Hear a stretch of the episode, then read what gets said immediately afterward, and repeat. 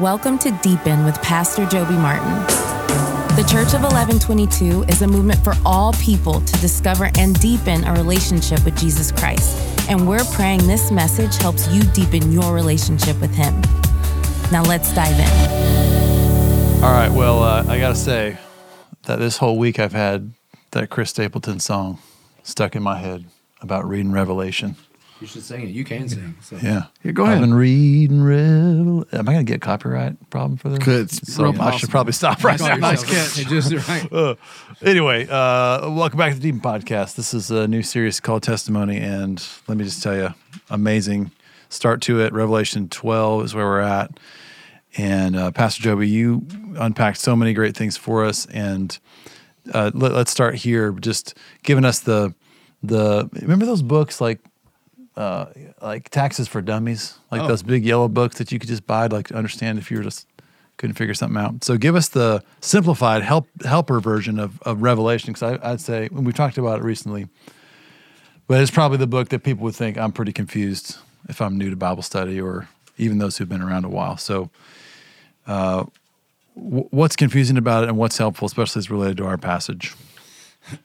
um, So, the Apostle John is on the Isle of Patmos. He gets a vision or a mm-hmm. revelation, and mm-hmm. Jesus says, Write this down. Yeah, Starts out pretty straightforward. It's a bunch of letters to churches, so that's cool. Then he gets, chapter four, he gets caught up into the heavenlies, mm-hmm. whatever that means. But this is a vision. and then Jesus begins to reveal pictures, visions, dreams, signs. And I think one of the keys to reading Revelation, there's a bunch. One is not what happens next, what did John see next? Mm-hmm. Because there's some like overlapping cyclical things, mm-hmm. like the bowls, the scrolls, the trumpets, you mm-hmm. know. And that's where that's where all the nuance where people get argue about no, this means that and that means the other thing. the I think the first century Christian. Well, let me do it the other way. The modern there's a group of modern day Christians that want to read, read Revelation in one hand and uh, the newspaper in the other, and try to make all the correlations. yes, I think the first century Christian read Revelation in one hand and the Old Testament in the other, because there's nothing, there's actually nothing revealed in Revelation that was not already talked about somewhere in the Old Covenant. So I think that is really, good. helpful. Yeah, yeah, And it's also very confusing in many places, not just Revelation, but anytime you talk about the the eternality of God and the chronological order in which you and I live our life. Mm-hmm. When you talk about things like heaven and hell and the new heavens and the new earth and what happens right when you die and those kinds of things, you're you're man, you're you're like playing two different games using Yeah. the same words and it can get very it can get a little bit confusing. So Revelation 12, where we pick up the text, there is a war in the heavenlies. We talked about it at Christmas. That's the like verses one through 6 mm-hmm. There's a war in the heavenlies that spill over into earth. The spillover shows up at creation in, in Genesis 3. It shows up um, in Bethlehem a couple thousand years ago, mm-hmm. and it shows up in our daily lives. Mm-hmm. And the enemy has been defeated in eternity, and yet in our current reality, he is still active and warring against us hmm. as a deceiver and an accuser. Mm-hmm. the already not yet. Yeah. Th- that that phrase would apply to several things, right? Like your salvation and and spiritual war. Yes. Yeah, Revelation. One of the things that's always helpful when you study Revelation, we talked a lot about this, that it's just got to be uh, approached with an immense amount of humility.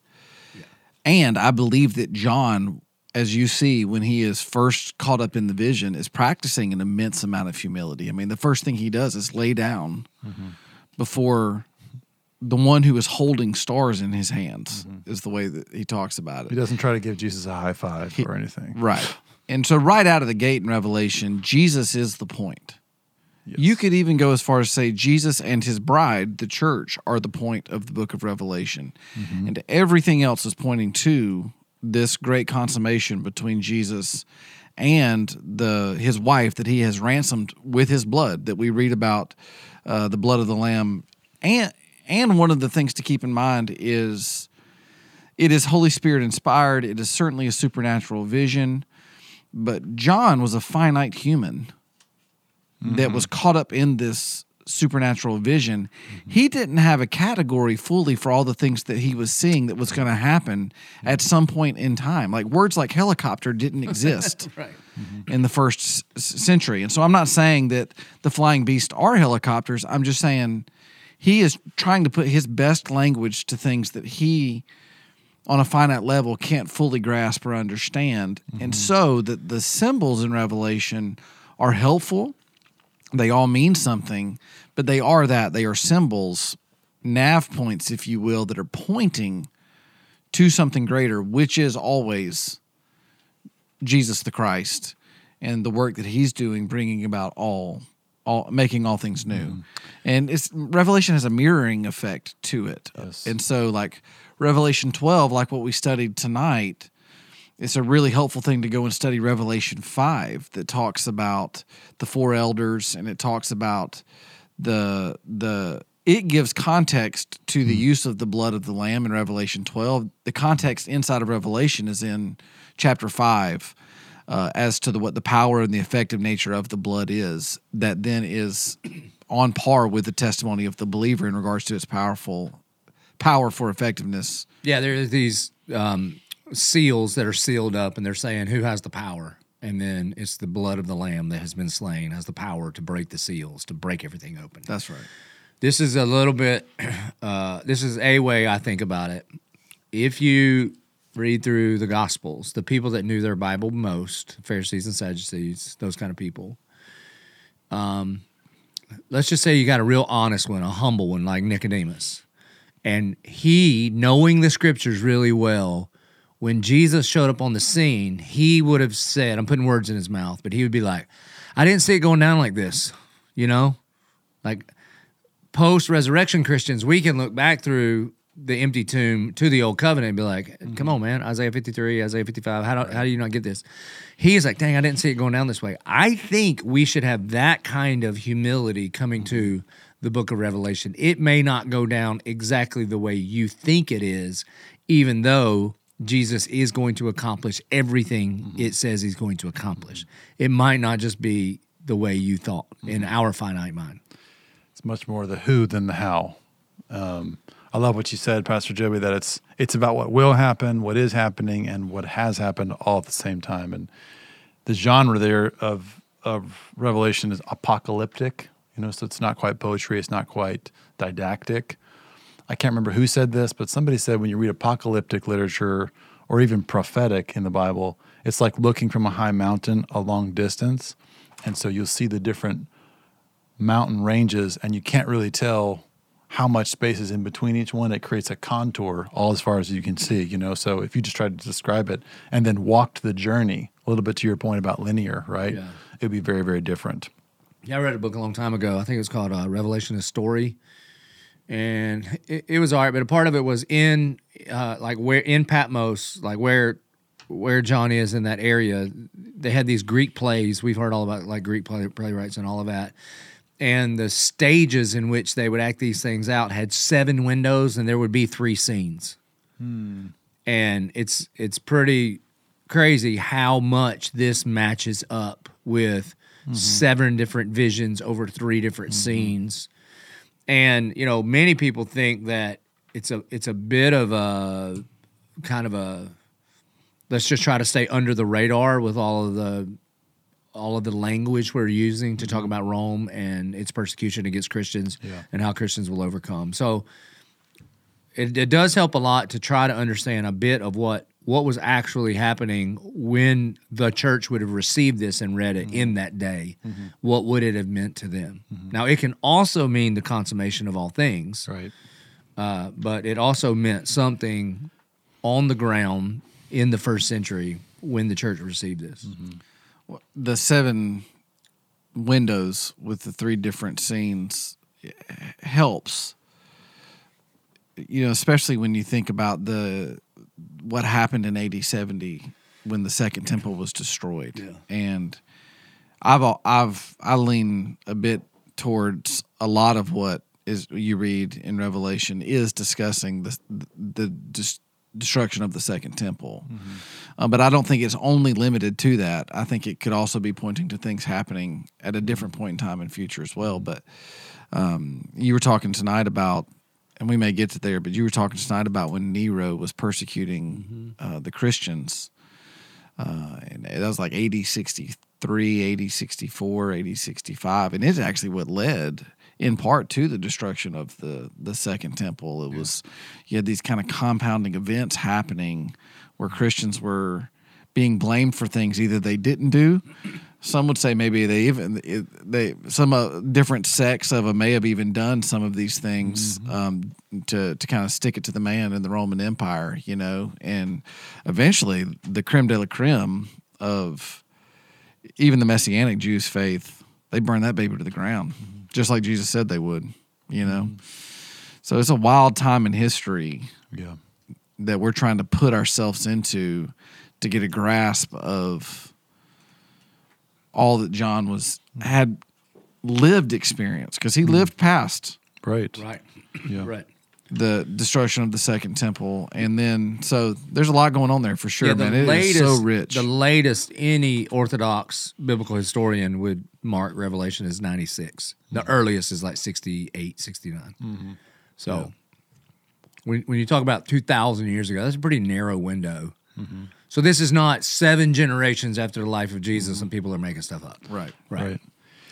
There's a great, I mean, you guys know about the Bible Project. Um, wonderful They have really great videos where they've animated a summary of a book, and theirs on Revelation is really good. It's like, you know, fi- probably six minutes, and you watch it and you get a, a really great overview. And one of the things that they say in there is just like, this is also, it is many things, and it's also like just the story of any empire. Like it's the story of Jesus ruling and reigning and the story of any empire. Babylon is the story of any empire that's godless that eventually will fall. You know There's what I mean? So, yeah. Uh, so we talk about, and we're, we're going to get a little bit more into it, but it, it, this passage talks about Satan, describes the devil, and I would say there's a couple of extremes on the part of a Christian that they could either have zero interest in understanding the spiritual reality and the war and the enemy. Hopefully, not anybody who has heard you preach because you talk about the thief and all that, especially lately. Or the person who's a bit too into it, a bit too. So, what, what do you think strikes a healthy balance of how much we should understand the enemy without getting too into? You want to focus. You want to focus more on Jesus than him, obviously, right? And and yet you also don't want to be ignorant of his schemes. Yeah, so the, the the too far focused on the enemy is when people begin to abdicate res- responsibility, discipline, and discipleship, and blame it on spiritual warfare. Mm. I think that that's the too far. That's good. Also, time and attention, man. We're supposed to fix our eyes on Jesus, the author and perfecter of our faith, not fix our eyes on the enemy and all the evil things that he's doing. Mm-hmm. But like we've said before, the, the, the too far the other way is if you don't ever pay any attention to it, if you think all of your problems are circumstantial and that your enemies are flesh and blood. I mm-hmm. mean, Paul specifically says that's not the case. Yeah. So in the I think community is the answer. We've all got friends that are a little more, I don't know, tuned in to spiritual warfare and some that are a little less. It's really mm-hmm. good to get a bunch of those folks that grew up mm-hmm. different and yeah different church experience, all doing life together and studying the Bible together so that we can stretch each other in whatever direction that we mm-hmm. need a little more balance in our life. yeah he's described here as the deceiver of the whole world, the accuser of the brothers, and then you didn't you didn't get to this, but that next verse is uh, rejoice or, or rejoice heavens and that you could dwell in them, but woe to you on the earth because the devil's come down to you in great wrath, and he knows that his time is short. And so, how are those different? So, his deception of the world, you would think when you come to Christ, you're no longer subject, but he's got a different tactic for the one who's a believer, right? So, how does he deceive the whole world? Well, one of the things I try to do is give handles for our people, like categories, like lenses by which you can look through things. So I think there's two different categories here. Um, the dis- one of the things that he tries to get you to doubt. So in the Garden of Eden, did he really say? He wants the believer to doubt the word of God, the work of God, and the worth of God. He wants you to doubt, like, is that what the Bible really means? Surely you can do what you want, and that doesn't mean that anymore. Or it's not authoritative in your mm-hmm. life. I mean, those kind of things. See the progressive church, the apostate church, the people that don't submit to the authority of the Word of God. The mm-hmm. devil won. Another big is he wants people to question the work of God. And I mean the finished work of Christ that when he died on the cross and said to mm-hmm. Telestai, that counted for me. He wants you to doubt that. Like that didn't really mm-hmm. count for you. Your sin is too much. And he mm-hmm. wants you to doubt the worth of God. He is not worthy to be praised because of your circumstances. I see I see those three deceits. And then John talks in verse John very plainly that we should not love the world or the things in the world because all that the world has to offer, we talk about these three lures all the time lust of the mm-hmm. flesh, lust of the eyes, the pride of life.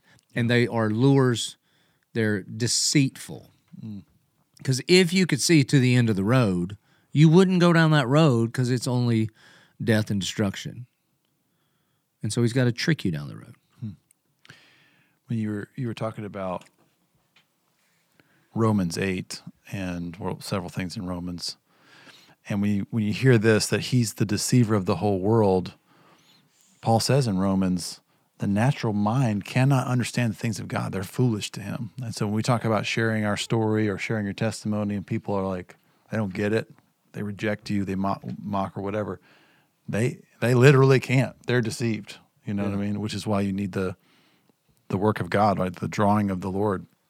So then he moves to the accuser of the brothers, and he's uh, he's not willing to give you up to your conversion, right? He wants to make you. What is he trying to do? What is what does C.S. Lewis say about? Hey, if we've already lost him to the enemy, let's at least try to distract him or make him busy, right? He wants to make you ineffective, right? Yeah, the accuser of the brethren. I mean, ultimately, Satan is trying to claim souls or to to keep claim over souls. Right. And but I don't even think the souls are the point. I think he just hates God. Hmm.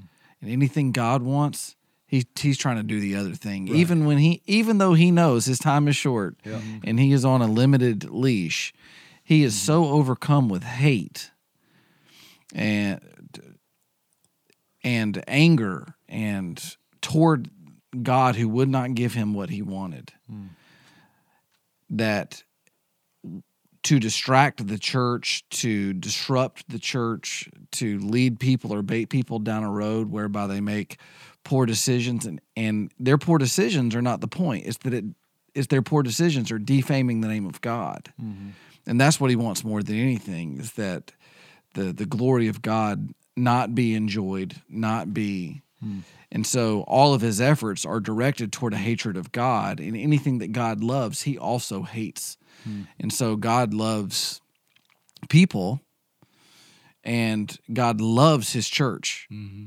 And they are people who are sealed and under his love and under his protection and provision. And so he he, he will do whatever he can to disrupt the glory of God being known and enjoyed on the earth. And so hmm. that it's not just about distracting people to make their life difficult. It's because he hates God. Hmm. And therefore he hates God's people. And he hates the work of God and the work of re- regeneration through God's church and the preaching of the gospel. So uh, that seems that sounds harsh, but that's my answer. I don't know if I'm old enough or have enough experience to like get, to give warnings to the church, not just our church. I can give warnings to our church, but a part of why I spend so much time on this is there's like there's a stream of Christianity right now, and and all they do is accuse the brethren.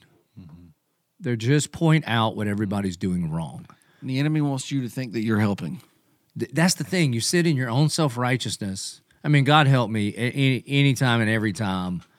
Now, it's one thing to point out false teaching or to distance yourself from apostates. Th- These, these are also biblical values. Um, but to just like try to make a name for yourself by accusing other brothers and sisters or churches or denominations or whatever, like that ain't Team Jesus, man. Mm-hmm. You know? Um, if and when I've had friends that I thought said things that maybe were that I disagreed with. Not not like I'm the Pope of evangelicalism, man. I'd pick up the phone and just call them and and would want that in my own life too, which is very different. I mean, they're probably the most popular podcast in Christianity a couple of years ago was just piling on with negativity about a particular pastor in church. Mm-hmm. And so, first of all, I don't know what's sicker that that people would do that, or that it, it was the most popular one. Mm-hmm. You know, that's what I'm talking about. There's this real Pharisaical, legalistic. Hmm. I'm right, you're wrong. This ain't the sword of the spirit. This is the friggin' hammer of righteousness, and I'm hmm. right, and so I'm going to hammer you with whatever I think hmm. you're wrong in. Now, part of the reason I have a little bit of empathy for people on the other end of that is, I mean, you guys know some, but good gracious, when you say as much as I say and you preach as much, you know, you're going to say some stuff, and people are going to not like what you do Yeah. and accuse you. I mean, you know, like I'm just saying he's a he is an accuser. Mm. I would also think I think it's really important. I didn't have time to get all into this, but get down like is this the way you parent? Like are you are you are you a lover and encourager of your children or are you just an accuser of your children? You just point out everything they do wrong. Hmm. Bro, the devil is winning in your house. You're parenting like the devil. If at work you primarily your attitude is you're an accuser of your the employees or your coworkers, I'm just telling you, man, you're working like the devil. Hmm. Now that's different than than lovingly holding somebody accountable or pointing out the error of somebody's ways in love. I think uh, that's it. I think it it is a perverted sense of accountability that drives people to they're being it's you become an accuser, but you think in your mind your intent is mm-hmm. to provide accountability. Yeah. But the invitation for accountability, the framework for biblical accountability, again, not against heresy or apost- apostasy, but there's a there's a biblical framework by which accountability works inside of the church. And if it's not happening and operating in that framework, then you you are not playing for for team Jesus Jesus be known and loved in his church. It's you know, interesting. We just sure. did we just did uh, reviews today with our core team. You know, so that's like the three guys that work directly with me. And man, if if this thing, if pride gets in that room, we can start accusing each other of stuff. And so we've willfully submitted ourselves to one another and said, "Hey, what are some things I need to pay attention to?" And we wanted to encourage one another. Hey, man, whatever you do, don't stop doing this because you know that's good. Think about how free that is. Hmm. Versus, it's what you said. I'm here to protect you f- from you. Now, That's one thing. If you self admit I need help and I, I, I want to invite accountability in my life, it's another thing if I try to volunteer, like Vinky. I, as you're saying this, I'm just thinking about. So we know because the scripture tells us the underlying problem with the enemy was his pride. Well, don't you think the underlying motivation, if you're on the accusing side all the time, is pride because you think you know it all and you think you're better and you think your way is better and you think your way is more godly. It is. It is very slippery slope to begin to question or stand in judgment over someone else's i- intention that you think they had. And, and so it's one thing if someone does something like has a behavior, Right. and you're like, "Hold on, man! Did you realize that you, you did this, or when, that behavior is uh, unfitting of Christian character and godliness?" It's, uh, they actually did a thing. It's another thing for me to preemptively strike on your intention Yeah. based on what I think you might do one day. Or that's a whole different thing. And you're putting how prideful could you is that for you to call into question someone else as being prideful Yeah. based on Right. a perception of their intent? Right. Yeah. Yeah. I, that oof, Which is inherently in itself prideful. right. Uh, I love what you said, Pastor Joby, about you, you, this was a theme that you came back to. God creates something that Satan counterfeits, and this thing we're talking about now, our words are meant to give glory to God That's right. and point to Him. And His work of counterfeiting how we use our words comes out in cursing our brother or, or accusing our brother. It reminds me of James. You know, blessing and cursing come out of the same mouth. You know, salt water, fresh water. Yeah, I have a friend named Renault who's a pastor down in Orlando. We all know Renault. God, super smart guy. Mm-hmm. And we were at a pastor's thing, and he was talking about that. He was like, "Have you ever noticed there's a couple of sins listed in those like deplorable sins? You know, there's Right. it's witchcraft and adultery and murder and hate and it, orgies. That's all. I'm always like, golly. I mm-hmm. mean, and then in there, it's like, and gossip and slander, Slander. Yep. bro, bro. Yeah. You can actually deal with those other things in the church a lot easier. Hmm. You know, Yeah. murder, be like, all right, you got to go to jail. Hmm. Slander and gossip, mm-hmm. yeah, it's the enemy corrupting mm-hmm. what the mouth is for. And I mean, Paul tells Timothy it's like gangrene, like it kills parts of the body. Hmm. Matthew 12, on the day of judgment, you will give an account for every word, mm. is what it says. It doesn't say some words, mm.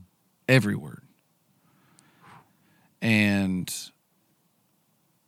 I'm, I'm all for the imputed righteousness. I'm all for I'm with him. I got I got nothing but filthy rags.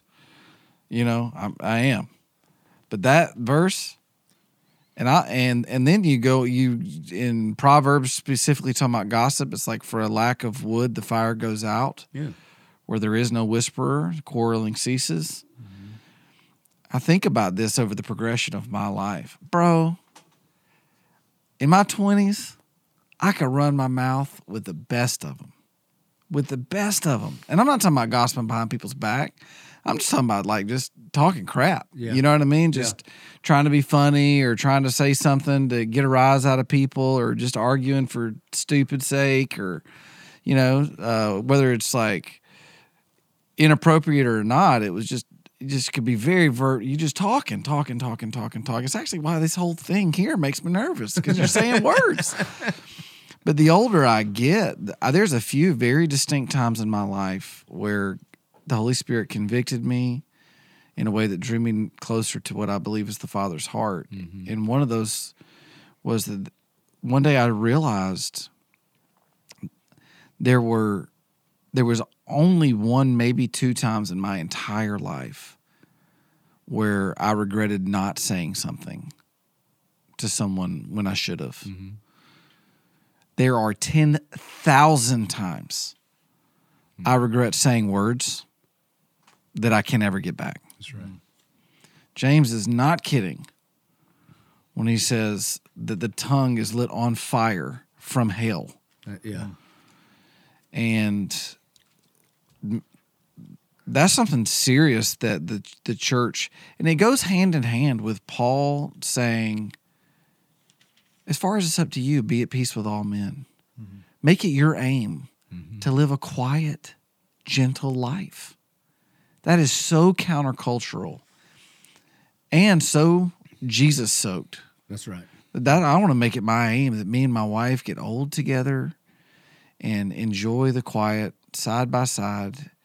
And I love your line. I want to preach the gospel. I want to love my babies and my wife, and I want to die and be forgotten. Amen. In Jesus' name. That's it, man. Just Amen. We were talking a few minutes ago about the different ways that the different words, like the, the word testimony, we were talking a lot about in this series. And there's a couple things. Um, that word testimonies is used uh, for several things, including God's word. So, explain a little bit more about what you were saying. Yeah, the, uh, what ends up being called the Ark of the Covenant, which is the box that holds the law of God, and the mercy seat is on with the cherubim facing each other, on which the propitiation is made on the Hilasterium, with the blood of the Lamb is sprinkled over, all of that. Well, in Exodus 25, it's, I think it's 36 or 39 times in the Pentateuch, it's called the Ark of the Testimony. And the law of God, the actual, the thing that God's finger wrote on the mm-hmm. tablets were called the testimony. It says this, and you shall put the mercy seat on top of the ark, and in the ark you shall put the testimony that I shall give you. So, man, I kind of just stumbled upon this at about five o'clock this mm-hmm. afternoon. And so I was like, oh, what do I do with this? You know? Mm-hmm. Well, I- think a, a part of the, the modern day right now application is this. I'm, I'm afraid people hear testimony, I got a testimony, you got a testimony, everybody's got a testimony, which real quick gets into, well, that's your truth and that's my mm-hmm. truth. And the Bible would be like, time out, man. You don't have a truth. Your firsthand account of what Jesus has done in your life must be in line with the testimony, the written word of God. Mm-hmm. And so you don't get, you have an opinion, you have an experience, but there's only one truth, and Jesus is the truth. Mm-hmm. And Jesus, and what he does in your life will always line up with the testimony of the word of God. Mm-hmm. So you will overcome by the blood of the Lamb your testimony that lines up with God's testimony, which is His word. Mm-hmm. I think the posture that is most closely aligned with that gives the one of the best pictures of God, God's heart in in and through Christianity is the posture of walking. That we are to walk with God, mm-hmm. and you go out on a walk with a friend, and you're just taking steps side by side. I think there's something really biblically accurate about the posture of walking and walking with the Lord. I think the practice is confession. It, it's certainly one of, but I think it's one of the primary. I mean, you think about the the entrance of God post fall. He looks to Adam and says, "Where are you?" Man, if, like he didn't know. Sure. But the point was not, hey, say words so that I can find you. Mm-hmm. The point were, was you need to make a confession mm-hmm. so that you know who you are, and more importantly, you know who I am. It's the equivalent of coming home to your kids and be like, "Is there anything you want to tell me?" Right. But, But the it all. point was that Adam needed up, to man. say it out loud I mean, he put in order to realize the, the situation he was in. He put the ball on the tee for Adam and said, "Bro, just swing. Come on, you got this. I'm gonna let you hit this home run mm-hmm. of confe- of confession and repentance." And I mean, who knows how the rest of the history of mankind goes? You know what I mean? Hmm. Uh, maybe it's not however many thousands of years before the, the lamb shows up on the scene. Mm-hmm. Maybe it shows up right then. Because you know what I mean? I mean, there's the, there's the opportunity, Hmm. but instead he rejects God once again. He's like, "I don't need you. I can make my own my own covering." That's how that's how pervasive and destructive sin is. Is that who knows how long between the act and that question, but he was already willing to run and deny and hide. I mean, that's death. And, and and the longest chapter in the Bible, Psalm one nineteen, uses several words to talk about. It's it's all. It's basically this magnum opus to praise the Scripture, to praise the Word of God, and uses several different words your your commandments, your precepts, your laws, and your testimonies. You know, uh, what is it about a person's witness, a person's testimony, a person's story that is so powerful? I mean, he's saying we're going to overcome Satan with it. What makes it so powerful?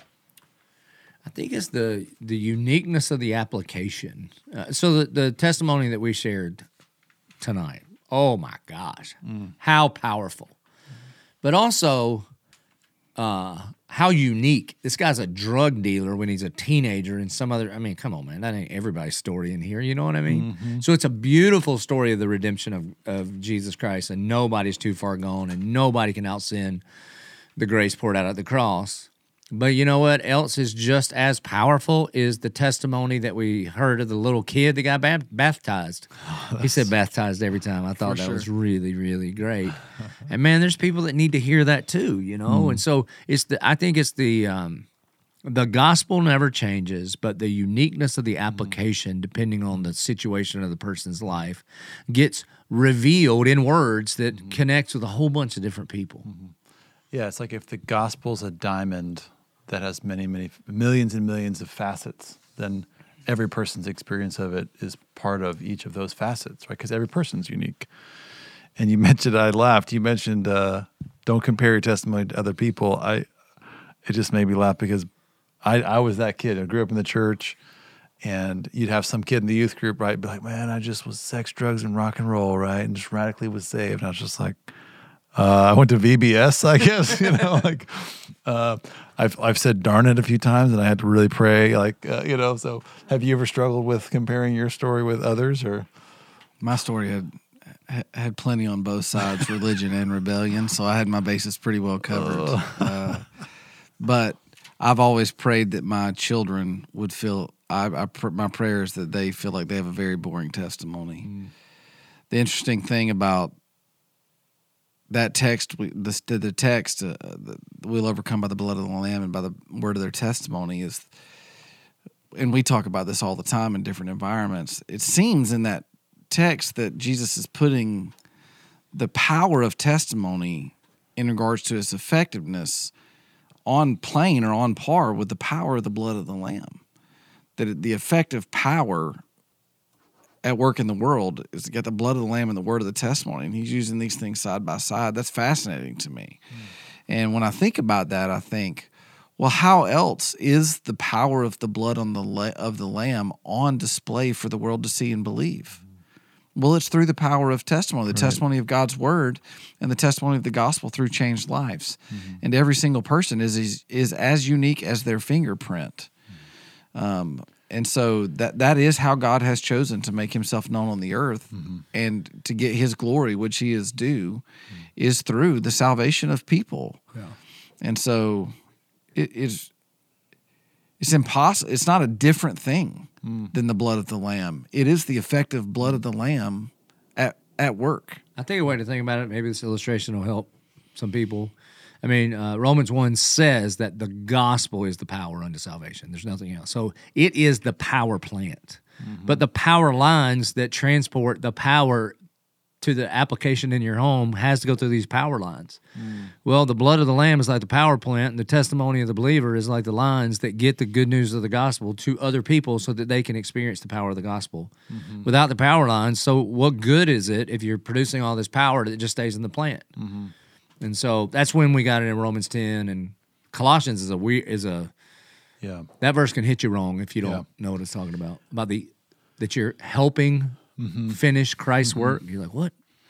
That's what it's saying. For sure. It's the application of the finished work of Christ.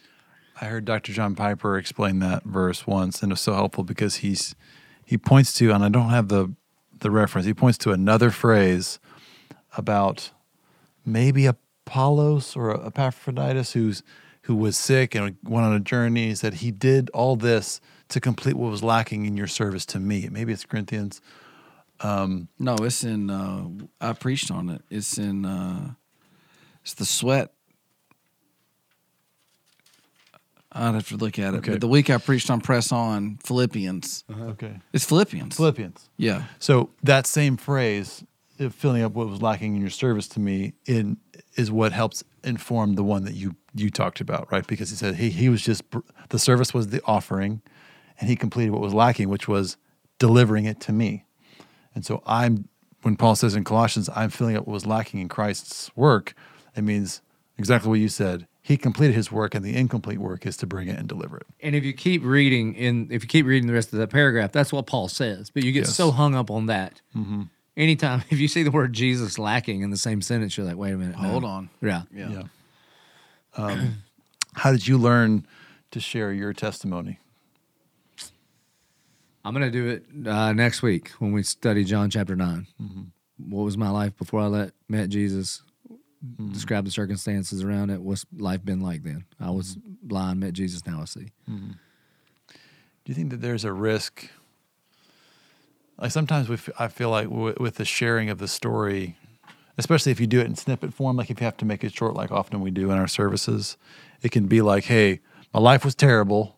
I met Jesus and now my life's awesome, right? Like, is there a danger in portraying that? Like, and how do you guard against it? I think the, you know, the the gospel picture that we talk about all the time, which is not so linear, but Uh, you know, there was a time and a place where I met Jesus, and since meeting him, two things have increased dramatically in my life: that my understanding of my sinfulness and mm-hmm. depravity, and my understanding of the magnificence and holiness of God have gotten mm-hmm. bigger and bigger and bigger, and the gap has mm-hmm. grown more and more and more. Right. And the only thing that can bridge that is my ever growing understanding of the grace and love of Jesus found in the gospel. Yeah. That's a more holistic way to talk about it. I think the how's my life been since then, if you're honest, you need a savior mm-hmm. even since you got saved. Mm-hmm. And I think that should be a part of the Christian's testimony. Right. There's also, we'll talk about this next week. They keep asking the blind guy questions. He's like, I don't know. Mm-hmm. And so that's also an honest part of your testimony. Yeah. Like, help explain this. Like, I don't know. Why are you still struggling with the same things? "Ah, You know what? I'm not sure. But here's what I am sure of. You know? Yeah. I think the the I learned how to share my testimony in a program called CWT Christian Witness Training. Boom. We would go out on visitation on Tuesday nights at our church and visit people new to the church. And part of that was that you would share the gospel with them. So I was a little mm. kid sitting in who who know whose living room, sharing my testimony mm-hmm. pre conversion. and um, and so I was very literally discipled into the kingdom, you know, and and so that's how I learned how to do it. But one of the things I've learned is that the point is not that you have a story. The point is that Jesus took over your story.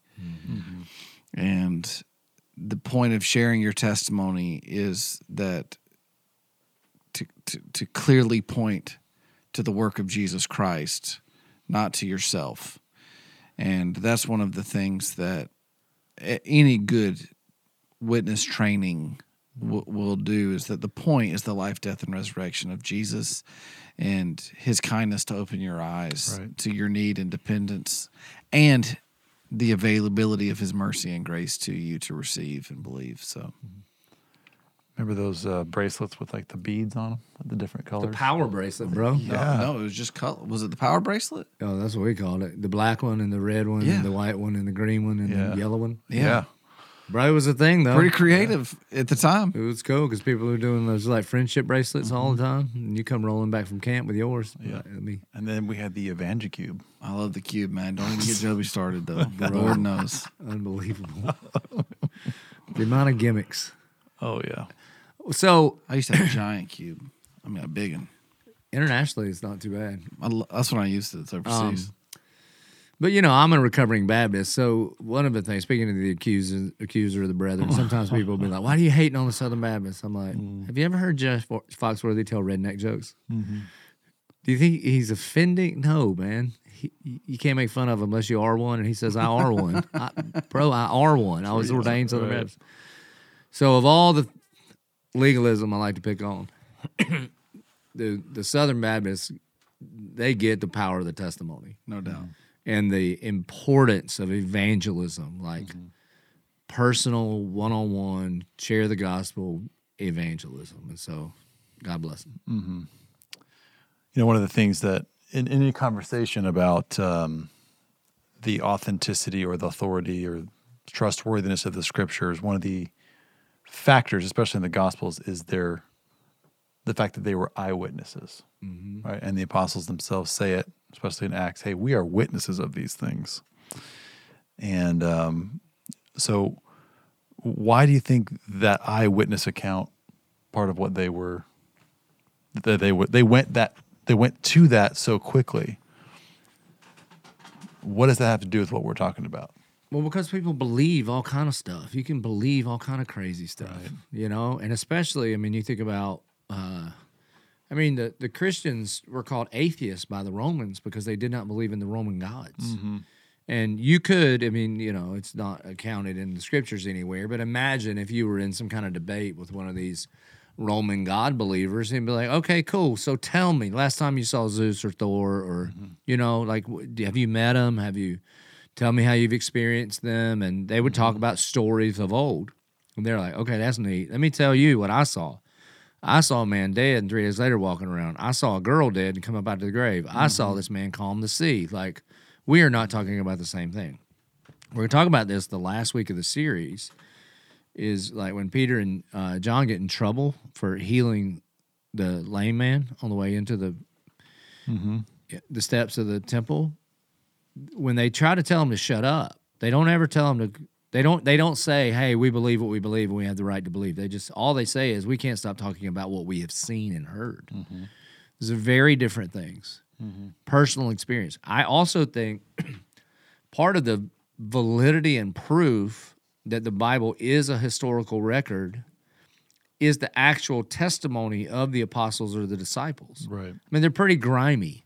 If you're making up the story, you don't consistently write your main leader after Jesus.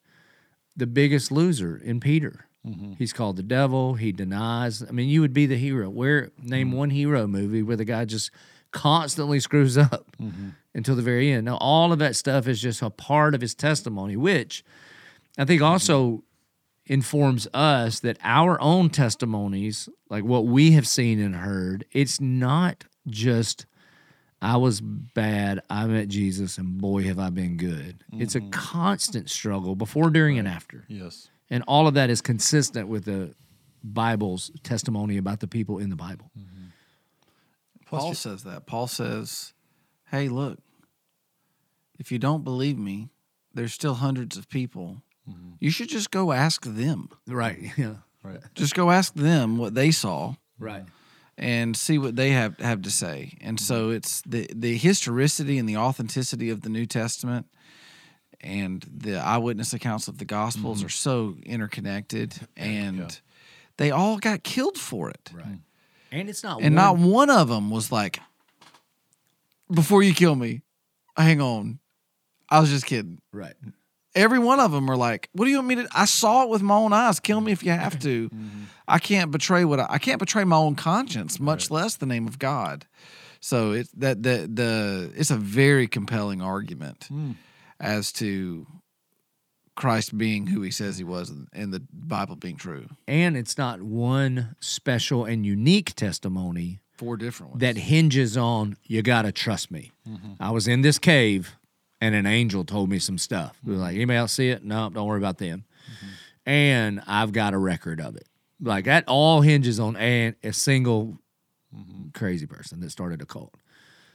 Paul, it's exactly what you're saying. He's like, don't- take my word for it. Mm-hmm. Talk to Matthew, talk to Peter, talk to Mark, talk to John. Hey man, there's like 500 people still. You, you talk to all of them. This is a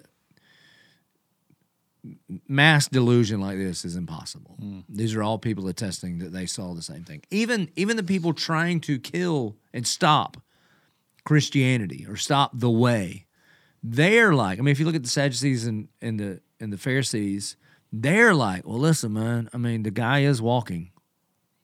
Yeah. You know, they're like, what are we gonna do? They did heal the guy. Hmm. What are we gonna do?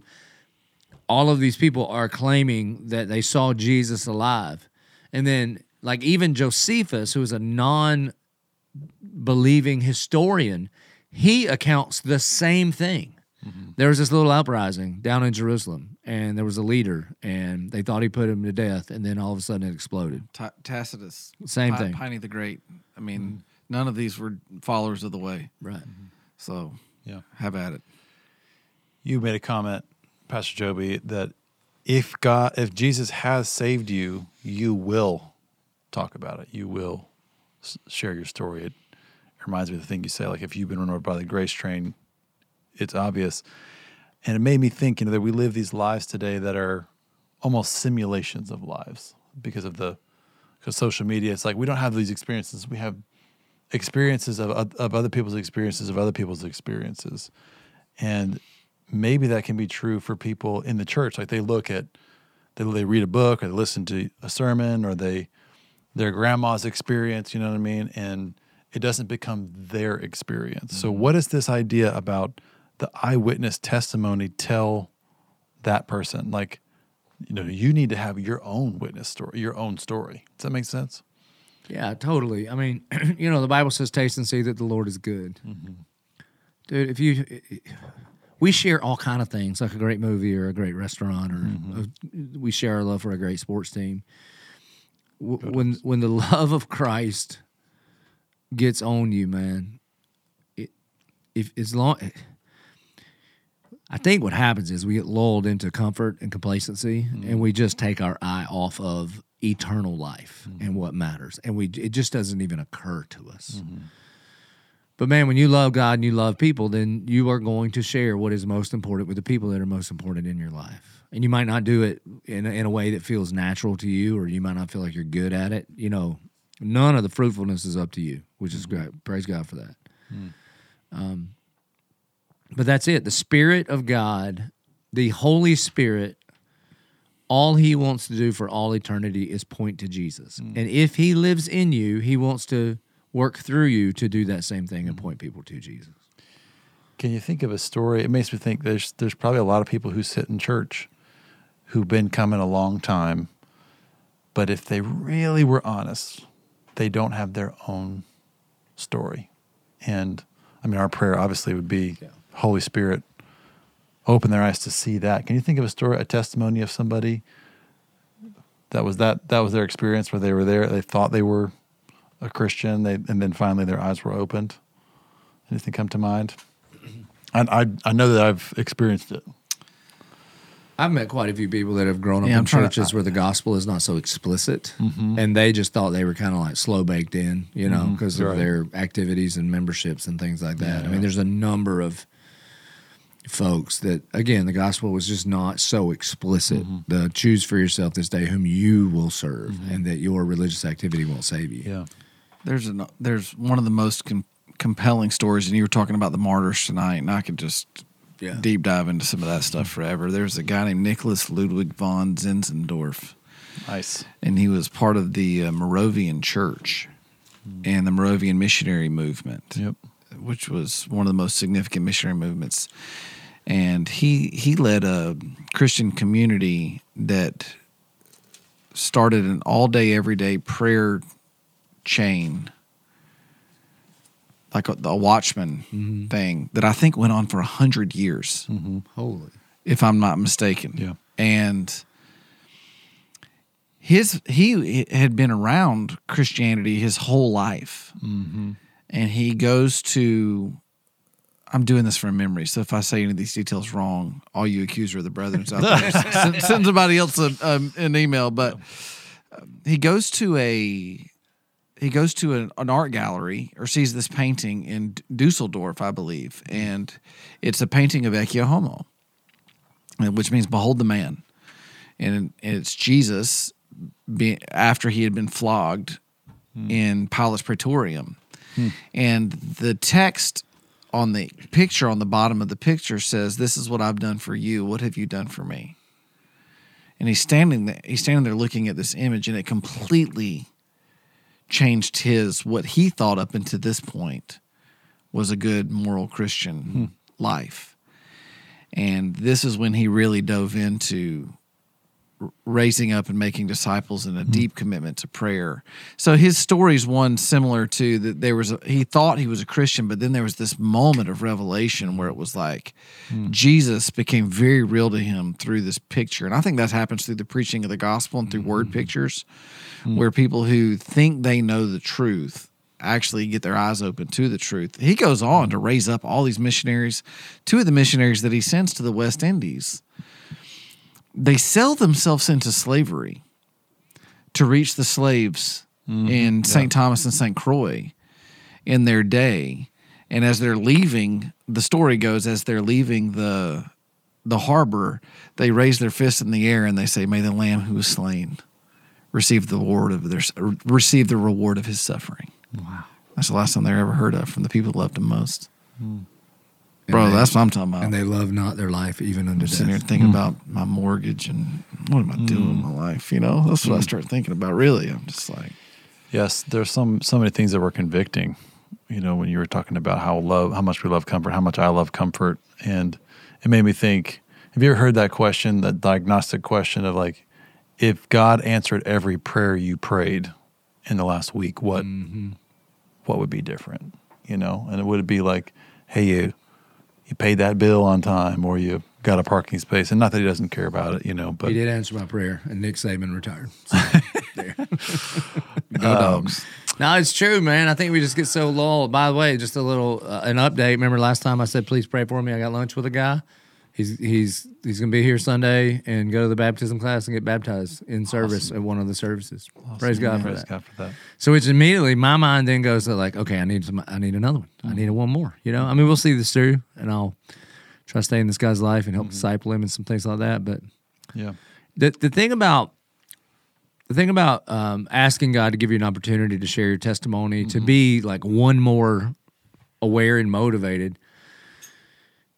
I had lunch with a bunch of staff folks today. It will completely change the way you walk into your church. Hmm. Bro, if you bring your one more, all of a sudden you pray different prayers, man. Mm-hmm. You're like, oh, sing the good songs. I mean, you just do. You're like, oh, please don't let Joby mess this up for Right, me. right, right. But every, it do, it totally changes, mm-hmm.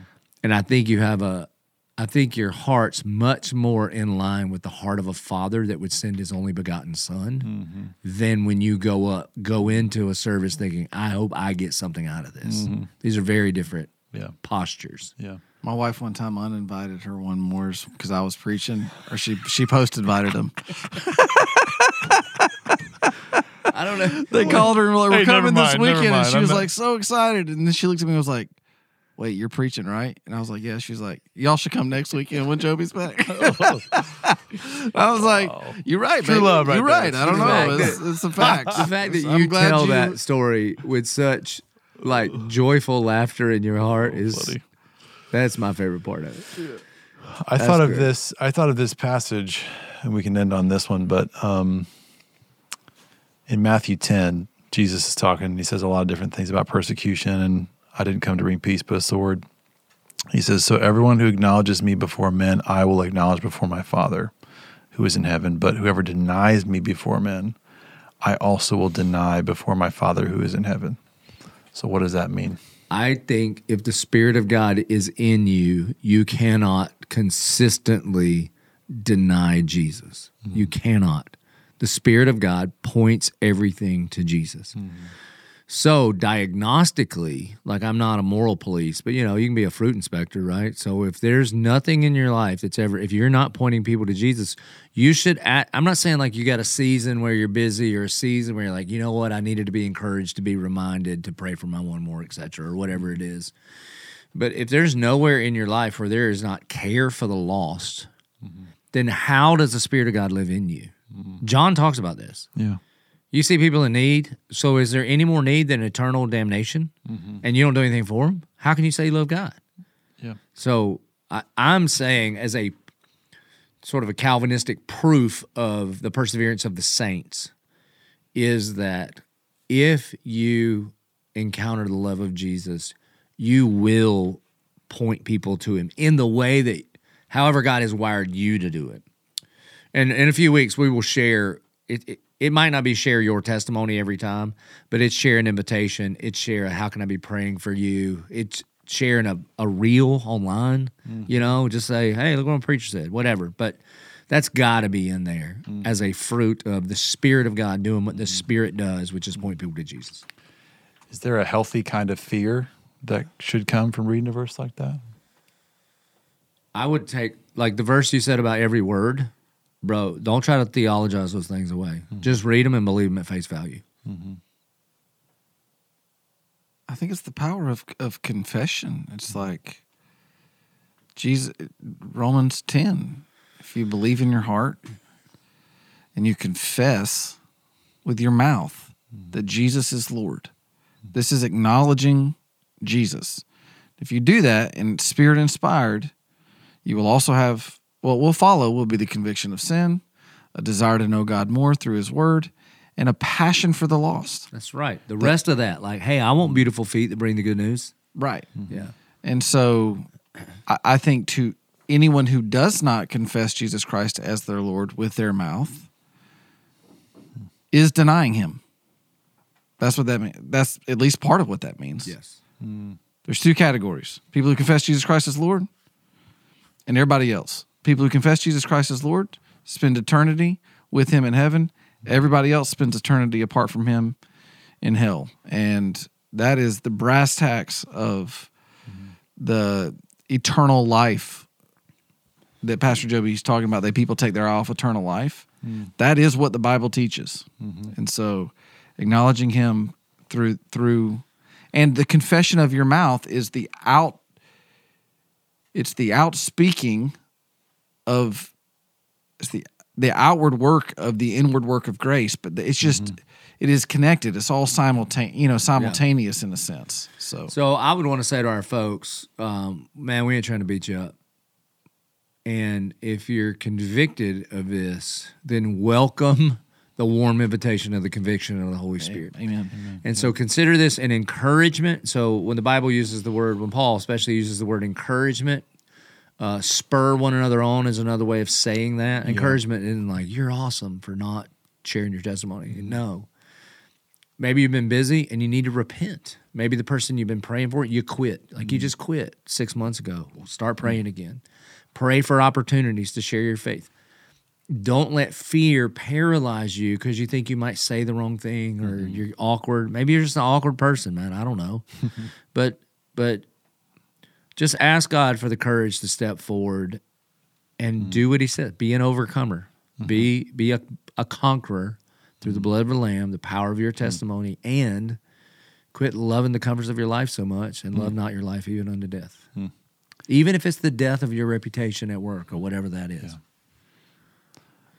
I wrote down when you talked about loving their lives, not to de- love not their lives even to death. I wrote down they were abandoned, completely abandoned to self preservation. Hmm. And so I think this is going to be a great series. It's already convicting to me, and I love, I love that invitation. That just it's a, it's a prayer that God wants to answer. Mm-hmm. You know, to give you an opportunity to to testify for His glory. You know. So why don't you close this, Pastor Joby, in prayer for that as we continue in this series.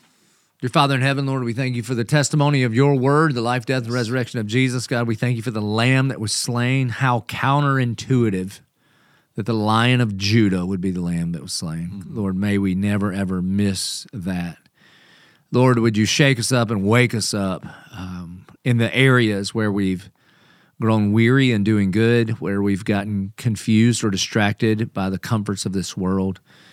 God, would you help us to keep a- an eternal wartime mentality where we would be used as your mouthpiece to bring the gospel to a dark world? We pray in Jesus' name. Amen. Thank you for listening to the podcast. The end.